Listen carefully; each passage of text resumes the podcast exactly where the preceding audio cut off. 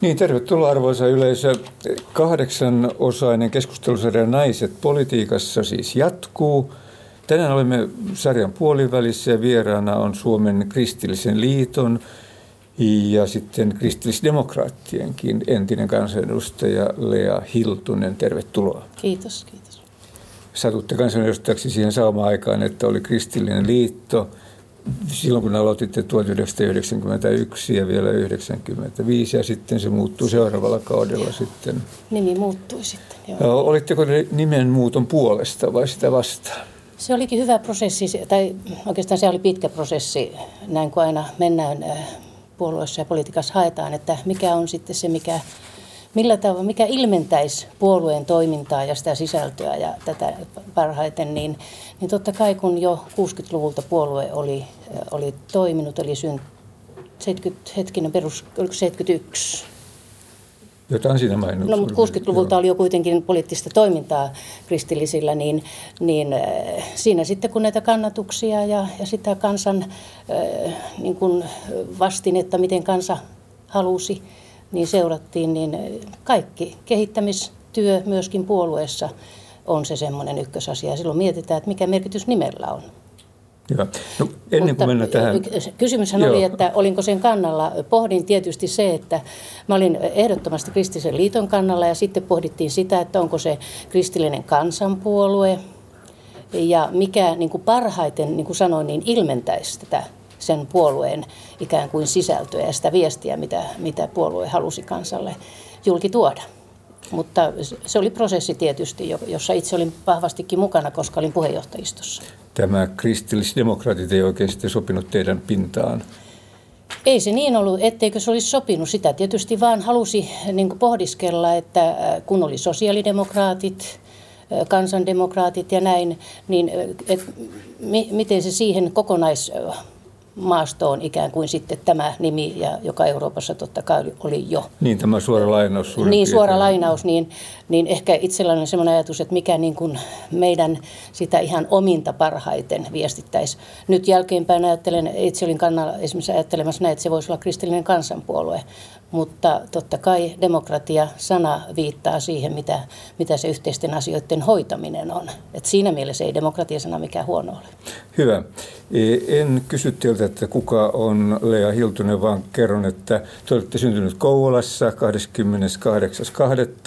28.2.1942. Sairaanhoitajaksi valmistuitte 1963. Sitten tuli lapsia melkein samaan samaan syssyyn, menitte naimisiin sitä ennen tietysti ja, ja sitten politiikkaan 1980-luvulla. Miksi? Näin on. Tätä kysymystä on paljon tietysti joutunut siihen kysymykseen vastaamaan, koska minulla oli aivan erilaiset ajatukset omasta elämästä. Eli olin työelämään hyvin vahvasti sitoutunut. Ja, ja tuossa elämänvaiheessa silloin 82 niin olin suunnittelusihteerinä saanut juuri valmiiksi tämmöisen ison ison projektin, eli Rauman terveyskeskuksen pääaseman. Ja henkilöstö oli sisäänotettu ja koulutettu ja, ja siinä ikään kuin tuli semmoinen hengähdysvaihe.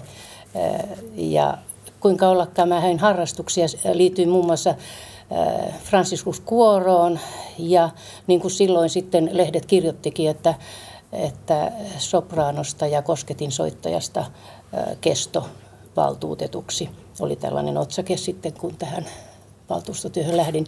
Joka tapauksessa tässä kuorossa oli, oli ystävä, jonka mies toimi silloin mm, kristillisessä liitossa ja, ja hän koki sitten tällaisen herätyksen, että hän kysyi, että mitä jos minä lähtisin politiikkaan. Mietin, mietin, mietin ja, ja ja kun sitä mietin, niin totesin, että oikeastaan se, että mä olen halunnut niin kuin ammatillisessa työssä olla niin kuin vaikuttamassa yhteiskunnan rakenteeseen ja siihen terveydenhuollon kehittämiseen. Olinhan ollut kansanterveyslakia käytäntöön panemassa ja työterveyshuollon lakia käytäntöön panemassa ja näin.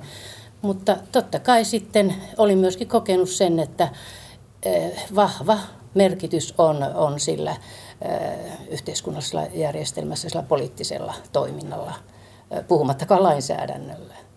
Just Mutta että poli, ihan, ihan tämä näin, niin mietin, että haluan myöskin olla vaikuttamassa sitten, sitten sillä toisella puolella.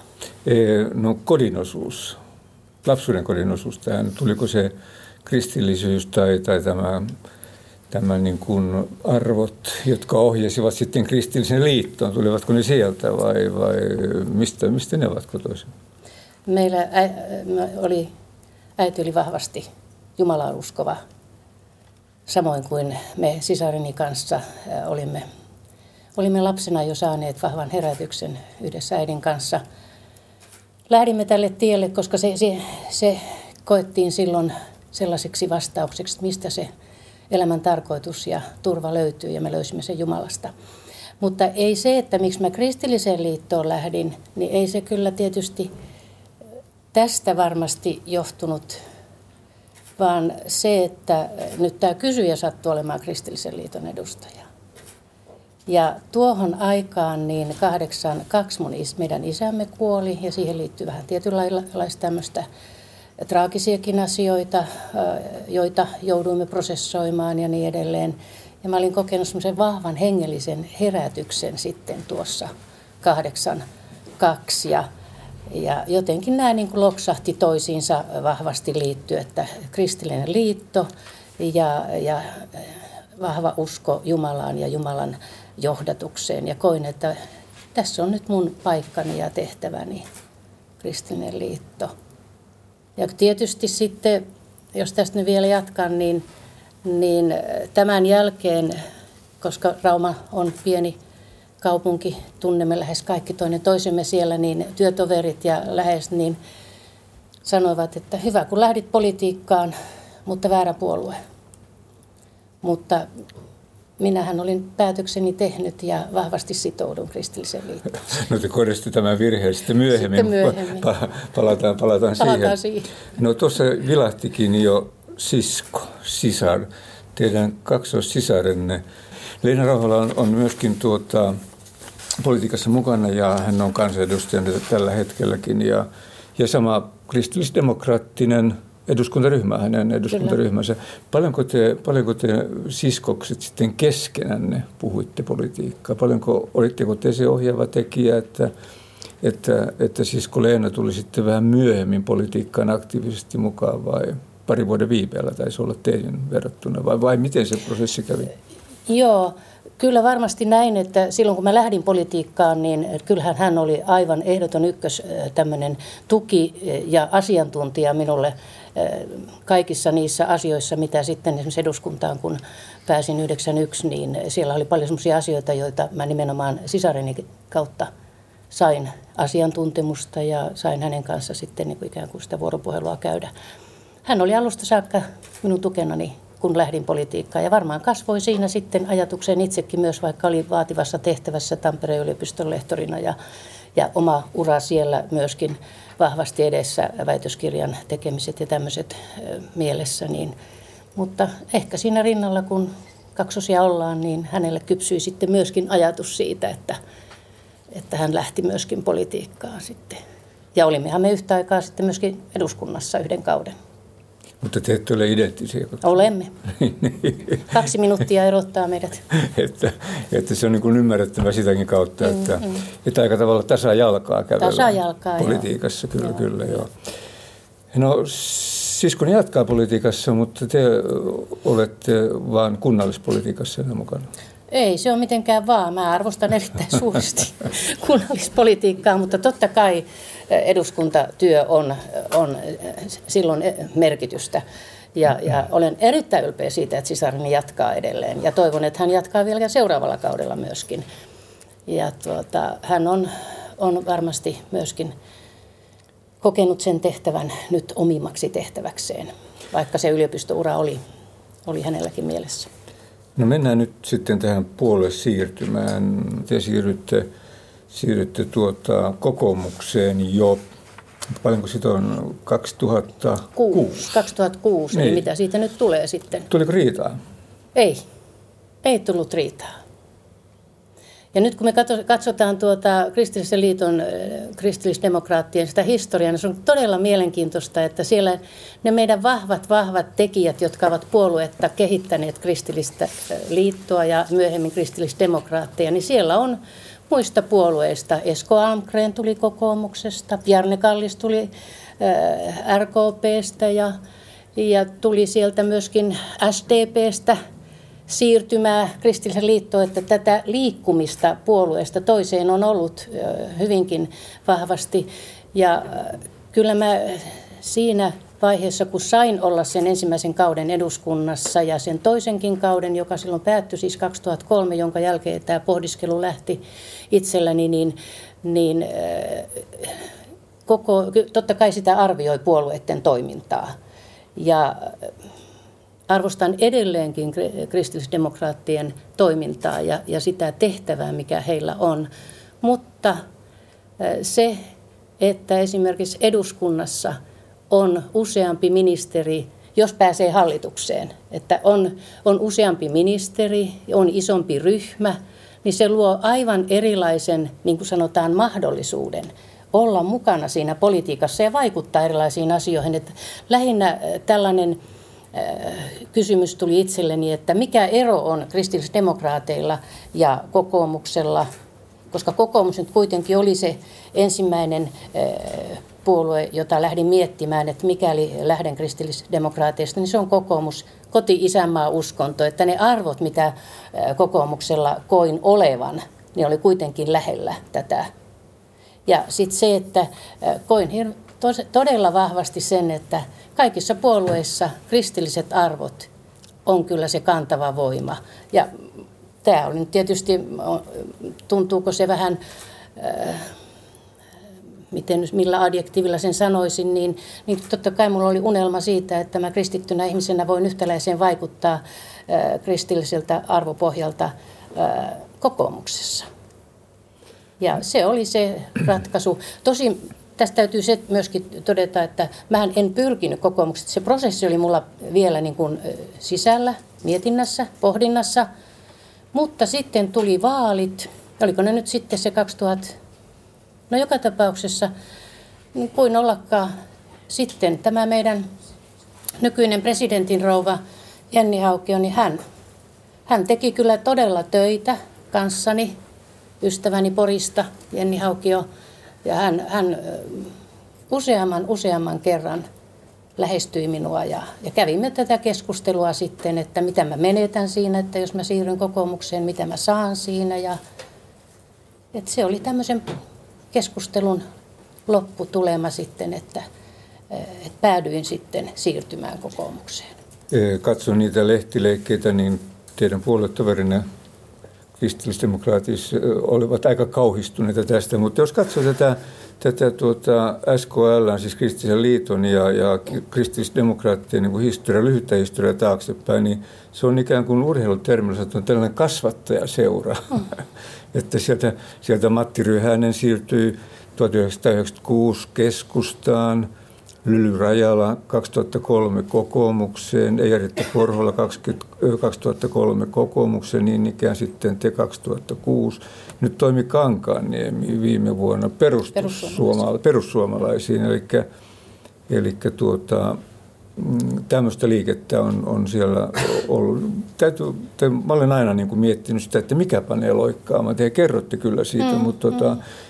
aina aina, aina julkisuus ja media myöskin tämän raadollisen puolen katsoo siitä, että onko, onko mikä vaali, vaali piirin tilanne, että voiko pienpuolueen edustaja kerätä tarpeeksi ääniä ilman vaaliliittoja mennäkseen läpi, vai onko se turvallisempaa sitten suuremman puolueen listolla.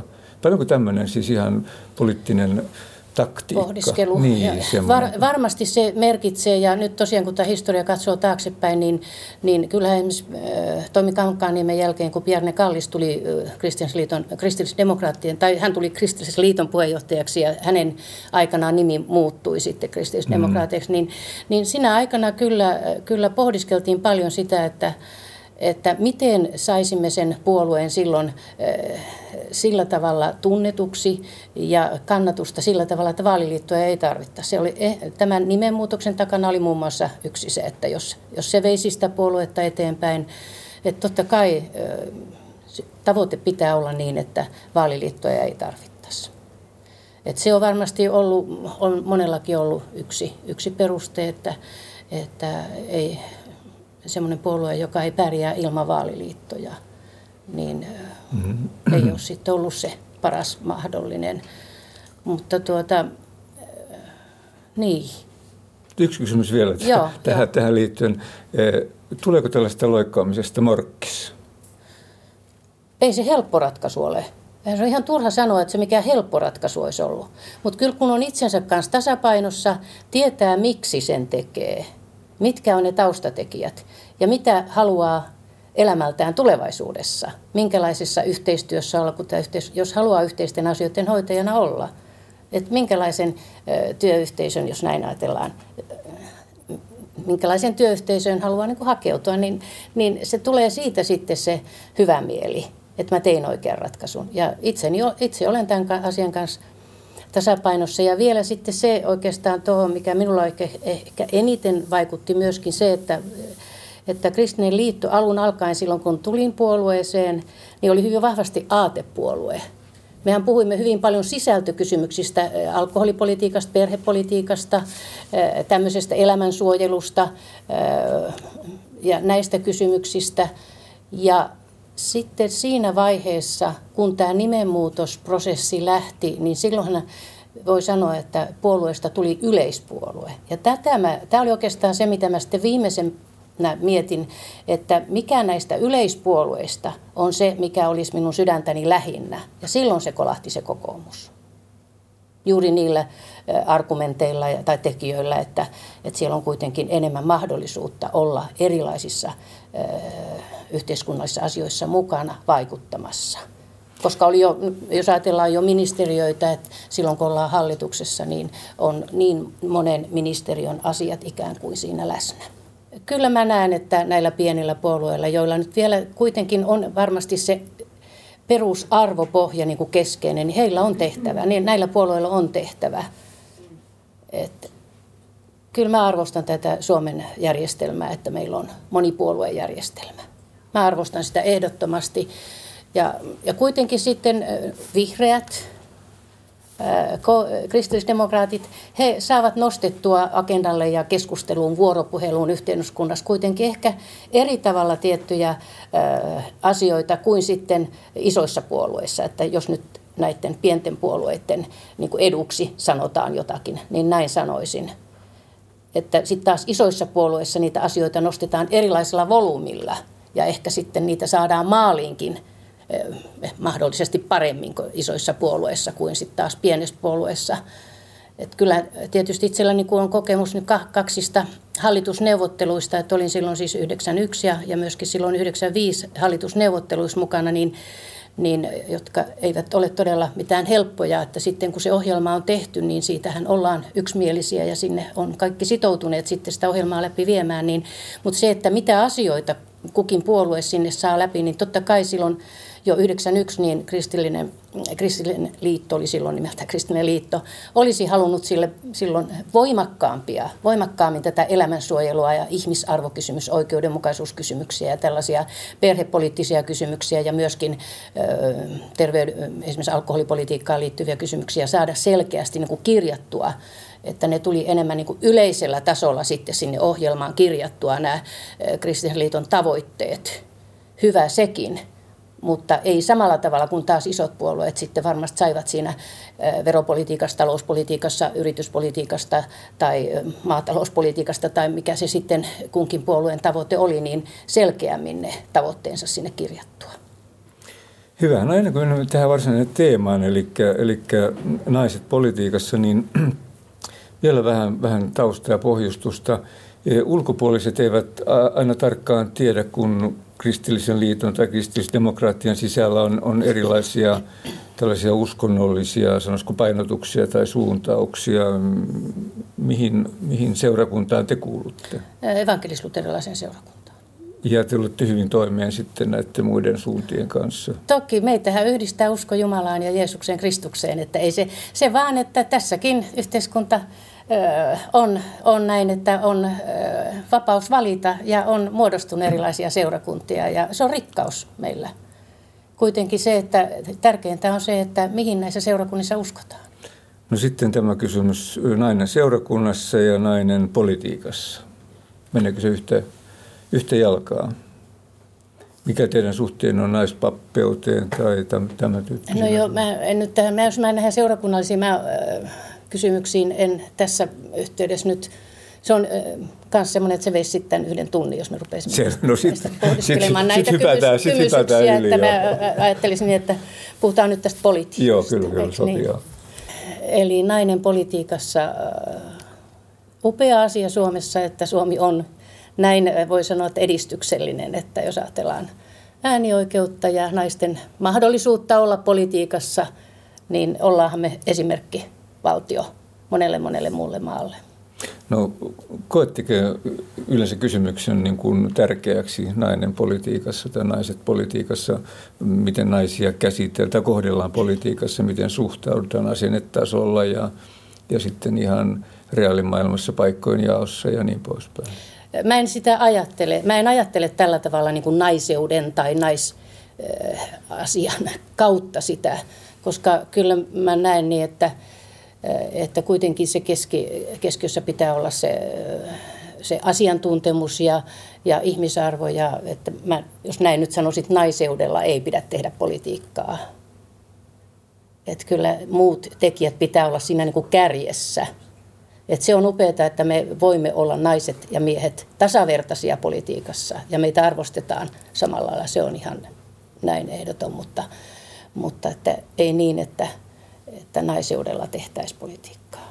No mä palaan tähän naispappeuskysymykseen vielä ihan lyhyesti. Te kuitenkin naispolitiikkona joudutte tuomaan kantaa siihen. Mikä on teidän kantanne?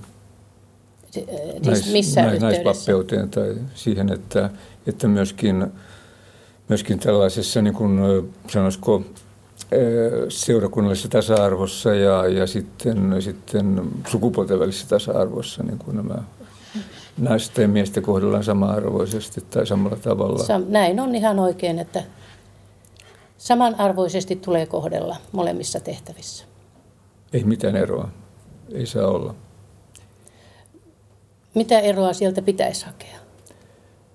No aika paljon naispappeutta vastustetaan tietyllä tämmöisillä raamatuksilla. Niin silloin jos lähdetään niin. sitten, totta kai on, on nämä selkeästi, jotka raamatusta löydetään. Mutta mun mielestä naisilla on seurakunnassa erittäin tärkeä tehtävä ja, ja onko se sitten papin tai joku muu tehtävä. Siellä on, on lehtoreita ja diakonissoja ja seurakunnan työntekijöitä. Että mä en, mulle tämä ei ollut koskaan, tämä ei ole mulle semmoinen kynnyskysymys, sanotaan näin. Et mä voin aivan hyvin, mä, jos Jumala puhuu naispapin kautta, niin musta se, se on ihan yhtä arvokasta kuin Jumala voi puhua miespapin. No mä nyt kiusaan vähän vielä sitten tämä homo- ja lesbo pari, miten niitä pitää kohdella? Niin. Musta se on myös ihan yhtä selkeä, että Jumala loi meidät mieheksi ja naiseksi ja kyllä mä olen, mä silloin tietysti eduskunnassa äänestin ö, tätä lakia vastaan. Eikä ole kanta muuttunut? Ei niin. ole kanta muuttunut. No. Et se on musta ikävä kyllä tosiaan ja tässä vielä sen, sen verran sanon, että musta näissä pitäisi olla, tietysti se, nämä keskustelut menee usein aika, aika raskaiksi ja vaikeiksikin, että, että jotka vastustaa esimerkiksi näitä homolakia, niin, niin heitä voidaan syyllistää ja, ja argumentoida aika ikävälläkin tavalla, kun taas sitten sitten yhtäläiseen nämä kokevat, jotka ajavat tämmöistä, tätä lakia niin, että heitä syyllistetään. Ja, ja et, voi jopa sanoa niin, että samoilla argumenteilla puhuvat sekä vastustajat että puolustajat. Nyt jos ajatellaan tätä homolakia, ikävä nimi, että siitä käytetään homolaki-nimitystä. Mutta ei, ei mun kantani tässä ole muuttunut. No, no Tätä hajontaa ei ole yhtä paljon, koko, tai siis kristillisdemokraattien sisällä kuin kokoomuksen sisällä. Siellä on tavallaan kaksi siipeä. Toiset sanoo, että ok homo- ja lesbopareille ja sitten on toiset, jotka taas katsoo, että ei, ei tämä käy. Demokratiassa on aina näin. Kyllä se näin on, että meillä on kuitenkin jokaisella täytyy olla se oma mielipiteen vapaus, se perustuu siihen ymmärrykseen, mikä jokaisella on, minkä itse kukin on elämän kokemuksen tai minkä tiedon varassa itselleen luonut. Ja sen kanssa pitää olla tasapainossa. Et me ollaan, onneksi me ollaan demokraattisessa maassa ja sieltä aina toivon, että tulisi, tulisi sitten nämä ratkaisut sellaiset, että ne, me saisimme saisimme kuitenkin sellaiset ratkaisut, jotka tätä yhteiskuntaa vie eteenpäin. Ei suinkaan niin, että yhteiskunnassa nämä tulevat sellaisiksi rasitteiksi tai jotenkin kulmakiviksi, joihin me sitten juutumme. No sitten mennään tähän varsinaisen teeman naiset politiikassa. Miten, miten, nais, miten, miten naispolitiikkoa kohdellaan tuolla vaalikentillä tai, tai tällaisissa poliittisissa tilaisuuksissa? Eroako se miesten kohtelusta? No mä en tiedä voi, miten ne miehet kokee sen, mutta mä naisena tietysti on, missä nyt aina totta kai kentillä ollaan sillä, että ollaan rinnakkain. Miehet ja naiset tehdään yhdessä työtä, niin siellä en ole itse ainakaan kokenut sillä tavalla, että esimerkiksi syrjittäisiin tai vähäteltäisiin, että kyllä me siellä rintarinnan sitä työtä tehdään ja omalla tavalla tietysti tuodaan, onhan nyt totta kai persoonalla saatti mies tuo omalla tavallaan, naiset omalla tavallaan asioita esille ja ne kumpuaa siitä omasta persoonasta, omasta kokemuksesta, työelämän kokemuksesta tai, tai tuota, muusta, millä tavalla sitten asioita tuo esille. Eroa varmasti on. Et mä nyt ajattelen, että varmaan naisnäkökulma on se, että ehkä naisilla on enemmän sit, no tämä näin ad, ad hoc nyt ihan, jos toteaa, niin saattaa olla niin, että nainen enemmän katsoo sieltä arjen näkökulmasta niitä asioita ja, ja ehkä, ehkä sillä lailla siitä elämän omasta elämän kokemuksestaan saattaa tuoda ehkä enemmän sitä sisältöä siihen politiikkaan kuin mitä ehkä mies toista. No, tämä nyt on vaan mun kokemukseni. Silloin toimittaja kun Evelina Talvite kirjoitti kirjan Keitäpäs tyttö kahvia. Ja siinä niin kuin hän haastatteli paljon naispolitiikkoja, jotka kokivat vähän niin kuin tällaista vähättelyä, miehiltä mm. vähättelyä puolueiden siis eri puolueissa. Joo, ei sitä varmaan voisi sillä lailla sanoa, etteikö vähättelyä, mutta millä lailla se sitten ilmenee ja miten itse kukin sen sitten kokee. Sitä, että jos toivoisi, että vähättelyä ei olisi. Et voihan olla, että yhtäläisiä nuoret voivat kokea, että kun olen nuori politiikassa, niin mua ei huomioida ja, ja vähätellään. Eikö vaan?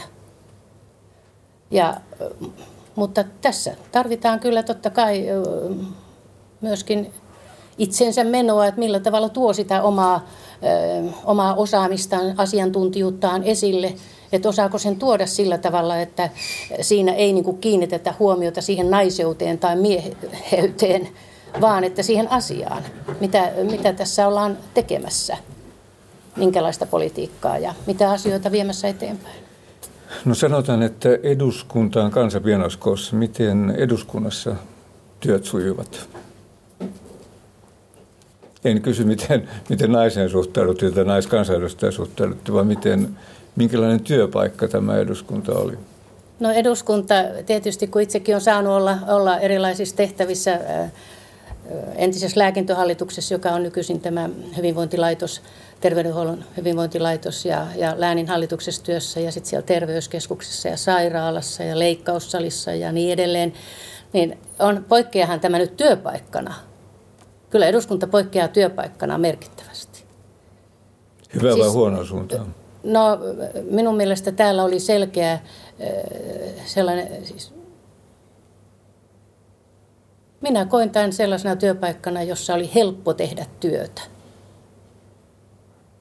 erittäin helppo tehdä. Oli tämä toimintaympäristönä. Tietysti perehdytys on mahdottoman hyvä, virkamiehet toimii, toimii hyvin ja tämä, tämä toimintaympäristö on, valmiudet ovat erinomaiset. Tämä on tavallaan niin rakennettu kansanedustajia. Ja... Palvelemaan kansanedustajia. Niin, Kaikki täällä on rakennettu palvelemaan kansanedustajia, että sillä lailla se helppous siinä oli niin kuin ihan, ihan tuntuva. Totta kai siis ihan jos ajattelee, miten oli, on postia, on tämmöiset järjestelmät tuossa ja nämä eduskunta-avustajat ja, ja ryhmä jo sinänsä, että jokaisella puolueella on se oma ryhmä, jos on tiedotusyksikkö ja, tai on nämä eri, eri asiantuntijat, jotka olivat aina palvelemassa, niin, niin kyllä tämä työyhteisönä on aivan, aivan upea. Mutta tietysti sen, sen koin, että että sit, siis täällä oli valmiudet työskennellä ja saada sitten myöskin jotakin aikaiseksi, mutta kyllä myöskin se, että jokaiselta edellytettiin aikamoista itsenäisyyttä. Että ei sua kyllä talutettu sitten kädestä pitäen, että teen nyt ja sanon nyt niin ja mene nyt tonne. Että kyllä itse piti sitten valita, mitä sä teet. Hy- hyvässä, miten, hyvässä ja pahassa. Hyvässä ja pahassa. Miten, työ, miten päivän rytmi, mm. miten sen jakaa, että mm, kaiken kaikkiaan, jotta kaikki se tarpeellinen, mitä täällä piti tehdä, niin tuli tehdyksi. Että vaativa, siinä mielessä erittäin vaativa, jos nyt ajattelee työtä. Kaikki työhän on tietyllä tavalla vaativaa. Kyllä tämä erittäin vaativa oli. Ja sitten jos vielä argumentoin, niin sanon, että kyllä erittäin raskas myöskin, että silloin kun sain olla sen ensimmäisen kauden, toisella kaudella ei enää ollut niin äh, tämä työjärjestys, että olisi niin paljon ollut näitä yö, äh, että olisi tehty työskennelty läpi yö, mutta eka kaudella silloin 91, 95, niin mehän teimme 24 tuntia silloin, kun täällä oltiin – et tuota, siinä mielessä myöskin, jos kysytään minkälainen työpaikka tämä, niin, niin on vaativa, mutta vaatii myöskin fyysistä kuntoa, koska piti jaksaa, jaksaa myöskin. Välillä oli niin, että se yöunet, ei niitä kerta kaikkiaan ollut. Aivan totta, siihen aikaan oli vielä yöistuntoja. Tämmöisiä. Yöistuntoja joo, oli kyllä, silloin, joo. joo. No tuota, teillä on kokemusta myöskin sitten kansanedustajana olemisesta. Silloin 1991 oli Esko Ahon hallitus ja puolueena mm. oli hallituksessa silloin mukana mukana silloin. Minkälaista oli olla hallituspuolen edustajana tuolla isossa salissa ja, ja minkälaista sitten, minkälaista sitten oppositiopuolueen edustajana? Onhan, on, siinä onhan siinä merkittävä ero olla hallituspuolueessa. Ja tietysti tämä nyt on erittäin poikkeava hallituskausi. Me kaikki muistetaan sen, että silloin oli, oli tuota pankkikriisiä, oli lama, taloudellinen lama, silloin oli valtaisa konkurssiaalto. Silloin siis salissa olo oli kyllä erittäin raskasta sikäli, että siellä ne ratkaisut, mitä sinne vietiin päätettäväksi ja keskusteltavaksi, niin, niin kun jouduttiin niin paljon leikkaamaan, tekemään sellaisia ratkaisuja, jotka ei suinkaan olleet, ei edes meille päättäjille itsellemme, mutta puhumattakaan kansalle mieluisia, niin totta kai silloin se keskustelu siellä opposition ja hallituksen kesken, se oli aika kovaa. Että hallitus teki rajuja päätöksiä, jota oppositiolla oli sitten kyllä helppo myöskin, myöskin sitten äh, ampua alas tai kritisoida. Ja, ja se piti vaan kestää ja niitä asioita. Mutta että kyllä mä näin sanon, että, kyllä, jos ei, että kyllähän Esko Aho pääministerinä teki valtasan työn siinä, että, että taloushan lähti nousuun sitten jo 94. No miten, miten tuolla niin sanotusti vaalikentillä sitten suhtauduttiin tähän kovaan aikaan ja koviin päätöksiin? Tuliko, tuli, tulivatko ihmiset iholle? Ihmiset tulivat iholle ja, ja, ja ihan oikeutetusti. Että tietysti näin ajattelin, että pitipä mun nyt just sille kaudelle päästä eduskuntaan, että olisin ollut vaikka edellisellä kaudella tai vaikka sillä seuraavalla, koska se seuraavakin oli jo hel- merkittävästi helpompi. Totta. Mutta taas tänä, tämä kausi, mikä nyt on, niin me tiedetään, että varmasti pikkasen on kaikuja siitä, siitä kaudesta, missä yhtä, yhtä vaikeaa tämäkin kausi nyt on, kun katsomme, mitä, mitä ympärillämme tapahtuu. Mutta olihan se, kun menit sitten täältä eduskunnasta tuonne kentälle, koska kenttätyö oli erittäin tärkeä juuri tuossa vaiheessa, että, että kierrettiin ahkerasti kentälle kertomassa, että miksi tehtiin näin. Miksi eläkkeitä leikattiin, miksi sosiaaliturvaa leikattiin, miksi verotuksessa tapahtui näitä ja näitä ratkaisuja, niin, niin kyllä, se, kyllä siellä aika tavalla kielteistä palautetta tuli ja, ja täytyy sanoa, että sitten vielä kun, kun jäin tuon kauden jälkeen, äh, jälkeen pois eduskunnasta ja palasin siihen johtavahoitajan työhön, niin sitten minä henkilökohtaisesti jouduin kokemaan sen siellä käytännön työelämässä. Päätökset. Päätökset. Sosiaaliturvan ja terveydenhuollon päätökset ja kaikki nämä, mitkä, mitkä silloin oli. Että, että ihan näin kuin mä olen leikkisesti sanonut, että kun lähdin äh, siitä ympäristöstä, mistä lähdin eduskuntaan, niin aikaisemmin oli niin, että siellä työyhteisössä kysyttiin, että tarvitsetteko te nyt viisi virkaa lisää vai kuusi virkaa vai kuinka paljon te tarvitsette lisää rahaa siihen ja siihen tehtävään, jotta voitte näitä palveluja kehittää. Ja kun palasin sitten täm, tähän aikaan, niin, niin siellä oli henkilöstö täysin ylikuormitettu, ylirasitettu ja ei ehkä osattu silloin sitten niitä rakenteita muuttaa sillä tavalla, että tehdä se välttämättömin. Yritettiin tehdä kaikkea mahdollista ja tuntui siltä, että voimat melkein uupui siinä silloin ainakin terveydenhuollossa, työelämässä. Ja varmasti sama kokemus oli yrityksissä, joissa oli konkurssit päällä ja velat päällä ja niin edelleen. Että tietysti kansa koki eri tavalla julkisen sektorin työntekijät, yksityisen sektorin työntekijät tämän, tämän kriisivaiheen, mitä eduskunnassa silloin oli ja mitä, mitä seurauksia siitä oli. Ei ollut helppo vaihe. Sama sanoi viime syksynä Riitta Uosukainen, joka oli opetusministerinä siinä mm. hallituksessa ja, ja entisen opettajan joutui tekemään myöskin opetussairaalla kovia päätöksiä ja tulivat sitten siellä vastaan, mutta mm. Te olitte hoitamassa sitä sitten käytännössä myöskin yhden vaalikauden vai joo? Yhden. Yhden. Joo.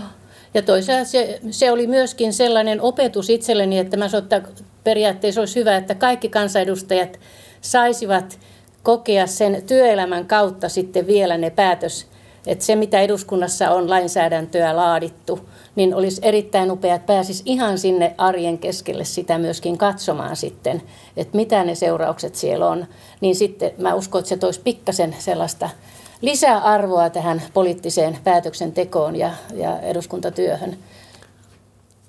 No meillä on ollut tapana myöskin näissä näissä keskustelussa, näissä haastatteluissa käsitellä nykypolitiikkaa ja nykypolitiikan arviointia. Mutta ennen kuin mennään siihen, niin vielä, vielä tähän paluu siviilielämään. Teille se on itse asiassa tapahtunut kaksi kertaa. Mm. Niin se on toisella kerralla tietysti helpompaa kuin ensimmäisellä kerralla. Mutta miten se käytännössä meni hyvin vai? No periaatteessa se oli niin hektistä, että kun tämä eduskuntatyö täällä päättyi silloin 95, niin mä en pitänyt lomaa, vaan mä siirryin välittömästi sinne työelämään. Ja, ja, ja totta kai tein kaikkeni siellä ja, ja sitouduin siihen tehtävään, koska se on ollut mulle kuitenkin aina mieluisa se johtavan hoitajan työ ja terveydenhuollon tehtäväkenttä kaiken kaikkiaan, että se ei ollut vaikeaa.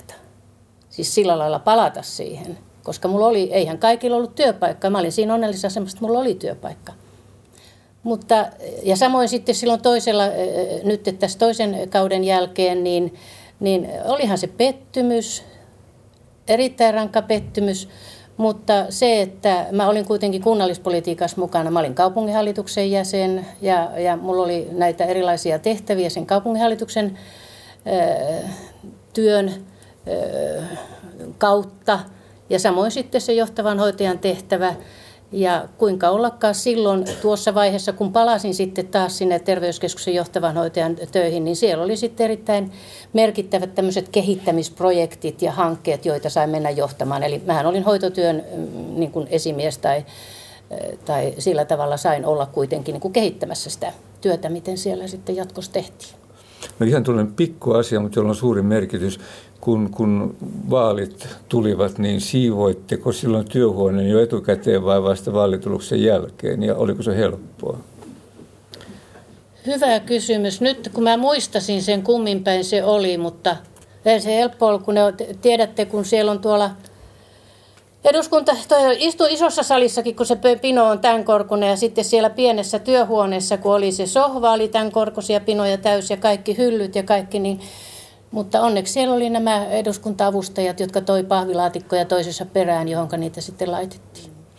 Olen kuullut aika monen vaalien jälkeen, että on edustajat, jotka ovat joutuneet jättämään eduskunnan, pudonneet vaaleissa, niin, niin tämä työhuoneen siivoaminen jää, jää, jää ja on vaikea tulla sinne tapahtuman paikalle uudestaan. Siellä ehkä käydään yöllä siivoamassa. No tuota mä en kokenut. Kyllä mä tulin ihan selkä suorana tänne ja, ja tapasin, tapasin täällä ystäviä ja, ja kollegoja ja näin, että ei se on otettava asia kerrallaan ja, Varmasti ja mentävä eteenpäin. Tapa. Niin kuin mä, äitini motto oli näin, että kyllä me tästä selviydymme ja, ja empimättä eteenpäin.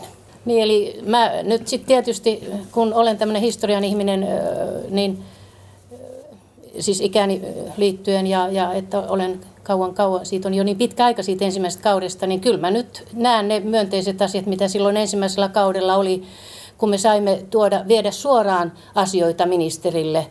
Eli, eli kyllä minä, mulla ainakin oli monia asioita, mitä mä kentältä sain vietäväksi suoraan eri ministeriöihin. Ja kyllä ne vaan järjestyneet tapaamiset ja pienen delegaatin kanssa sain tulla ministeriä haastattamaan ja oli se sitten huumekysymyksistä tai, tai omaishoidon kysymyksistä tai mitä näitä asioita oli, mitä kentältä sain tehtäväksi tuoda tänne. Hyvät vanhat ajat tulevat niin, mieleen. Ne, ne tulee nyt mieleen. Hyvä. No, no ihan lyhyesti vielä tähän loppuun, aikamme loppuu. Joku hyvä piirre tässä nykyyhteiskunnassa? Kyllä tietysti avoimuus ja sellainen, kyllä mä, siis jos ajatellaan politiikkaa, niin onko se nyt liikaa sitten sanottu, että kyllähän meillä politiikassa kuitenkin tällainen to, puolueiden toinen toistemme hyväksyntä on, on selkeätä, että täällä on eri puolueilla mahdollisuus tehdä sitä omaa työtä aidosti ja siitä saada se yhteinen hyvä, miten tätä yhteiskuntaa rakennetaan eteenpäin. Ja sitä nyt tietysti mielenkiinnolla jäädään seuraamaan, että mitä se tulevaisuudessa on. Kyllähän meillä nyt on jo käyty, käynnistetty, Soininvaara tuossa käynnisti viime lauantaina, tämä on varmaan käynnistänyt se ennenkin, mutta olin vain kuulemassa häntä, kun hän puhui juuri tästä, näiden, tästä puoluekentästä, että, että, että nyt, nyt puolueet ovat hyvin samankaltaistuneet. Se ei välttämättä ole hyvä, että on, mutta tärkeintä on tietysti, että jos samankaltaiset puolueet saavat hyviä asioita yhteiskunnan rakentamiseksi ja eteenpäin viemiseksi, niin silloinhan se on hyvä. Mutta se, mitä nyt, tämä ei ole vastaus tähän kysymykseen, että mitä tässä on hyvää, mutta se minusta pitäisi saada hy- paremmaksi, jos mä sanon näin päin, että jatkossa politiikan keskiössä olisi se, että, että enemmän niin, että se on niin kuin ihmis, lähdetään sieltä arjesta, että mitä siellä elämässä arjessa tänä päivänä tapahtuu. Että poliitikot jalkautuisi kentälle ja kuunnellaan, mitä siellä tapahtuu, ja sitten lähdetään tekemään sitä, sitä, niitä poliittisia ohjelmia, että millä lailla politiikkaa tehdään.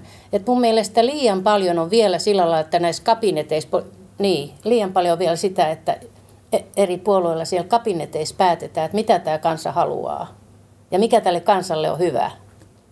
Jos tätä saisi vähän madallettua niin, että, että enemmän siellä, siellä tuota, kansan keskuudessa kuljettaisiin ja kuunneltaisiin ja katseltaisiin, mitä siellä tapahtuu.